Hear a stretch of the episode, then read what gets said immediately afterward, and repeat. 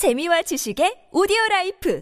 팟빵 안녕하세요. 군사돋보기입니다. 기분 좋은 소식이 계속 연이어지고 있습니다. 폴란드와 노르웨이 이어 이제는 스페인까지 한국의 기갑 전력에 관심을 갖고 있는데요. 독일과 프랑스가 합작으로 차세대 전차를 개발하는 MGCS 개발 사업은 독일이 독자적으로 KF-51 판터 전차를 출품하며 거의 물거품이 되어가고 있습니다. 이런 와중에 MGCS에서 개발하는 EMBT에 관심을 가지던 스페인이 갑자기 전혀 예상치 못한 곳으로 눈을 돌렸는데요. 바로 K2 흑표 전차의 후속 전차가 될 우리 한국의 차세대 전차 K3 전차에 관심을 갖게 된 것입니다. 스페인의 방산 전문 매체 디펜사에서 한국 현대 로템의 NG-MBT, 즉 한국에서는 K3로 불리는 Next Generation Main Battle Tank로 명명된 차세대 주력 전차에 대한 기사를 보도하면서 엄청난 관심을 가지고 있다는 것을 드러냈는데요. 어떤 내용인지 자세하게 알아보도록 하겠습니다. 전문가는 아니지만 해당 분야의 정보를 조사 정리했습니다. 본의 아니게 틀린 부분이 있을 수 있다는 점 양해해 주시면 감사하겠습니다. 현지 시각 6월 25일 스페인의 방산 매체 디펜사에서는 2022 유로 사토리에서 현대 로템의 NG-MBT 모델에 대해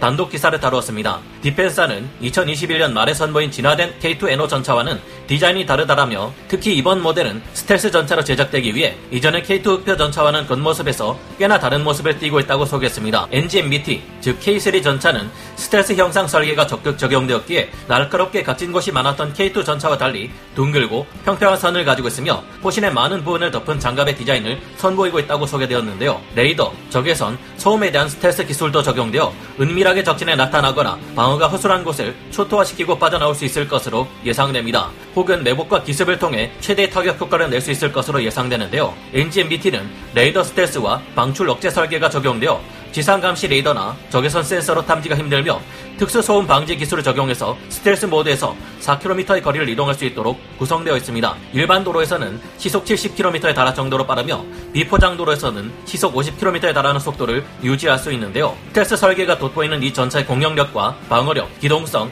새로운 시스템에 대한 내용을 덧붙였습니다. 2030년대까지 나올 예정인 이 K3 전차 NGMBT는 K2 전차보다 가벼운 48톤급의 무게를 가지면서도 55톤급의 K2 전차보다 더 강력한 동급 이상의 방어력을 가질 것을 요구받고 있습니다. 기본 중량 이 정도가 될 것이라는 것을 볼 때 NGMBT의 개량형들은 현재 K2표 전차나 T14 아르마타와 비슷한 55톤급 초중반의 중량을 가질 것으로 예상되는데요. 두세 명의 승무원이 전차에 탑승하여 어떠한 종류의 위협으로도 보호받을 수 있을 것이며 한국이 자체 제작하는 130mm 활강포를 무장해 강력한 화력을 뽐낼 예정입니다. 이 포신이 도입되면 현재 사용되고 있는 K2표 전차의 120mm 활강포를 훨씬 능가하는 압도적인 세계 최강의 관통력을 자랑하게 될 것으로 보입니다. 여기에 무인 포탑까지는 아니지만 탄약 자동 장전기가 도입되며 130mm 주포 외에도 레이저 무기 및 유도 미사일이 장착되고 대전차 미사일의 역할까지 수행할 수 있는 드론으로 공중 정찰까지 할 수 있도록 승무원이 직접 제어할 수 있는 시스템을 가지고 있는데요. 참고로 무인 포탑을 제작할 기술력이 부족해서 완전한 무인 포탑을 만들지 않는 것이 아닙니다. 유인 포탑이 가진 장점도 나름 있기 때문인데요. 무인 포탑이 반드시 좋은 것만은 아니라 우리의 K2표 전차 및 일본 자위대 10식 전차뿐만 아니라 다른 전차들도 처음에는 생각했던 아이디어였지만 러시아군을 제외하면 자동 장전 장치를 장착하고 완전 무인화는 선택하지 않은 경우가 많습니다. NGMBT K3 전차는 센서 기반의 적 무기가 날아올 때 타겟을 획득하는 것을 방해하는 soft kill 방식, 그리고 직접적으로 미사일을 요격시키는 hard kill 방식 두 가지를 모두 소화시키는 능동 방어 시스템을 탑재하고 현존하는 모든 대전차 무기와 IED, 급조 폭발물을 방어할 수 있는 차세대 복합 장갑이 적용될 예정입니다. 이 전차는 지휘, 통제, 통신, 컴퓨터, 사이버 보안, 정보, 감시 및 정찰에 이르는 즉 첨단 C5ISR 개념을 가지며 전장에서 실시간 정보 우위와 보안 데이터 분석을 통해 위협을 조기에 감지하고 최상의 전투력을 배가시킬 수 있습니다. 뒷배사에서는 현대 로템의 NGMBT 시제품이 향후 몇 년 안에 준비될 수 있을 것으로 보인다고 하며 실제 해당 전차가 향후 10년 안에 양산이 가능하도록 개발을 진행 중이라고 소개했는데요. K3 전차의 개발은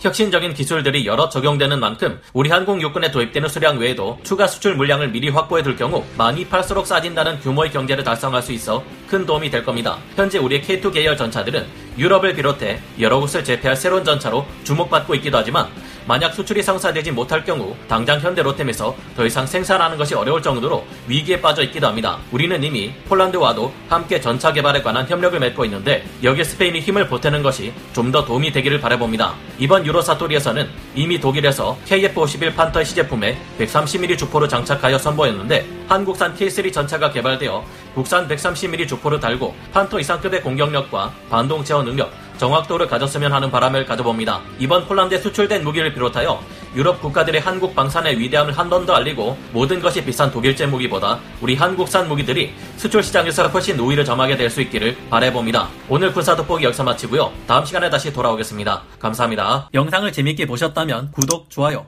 알림 설정 부탁드리겠습니다.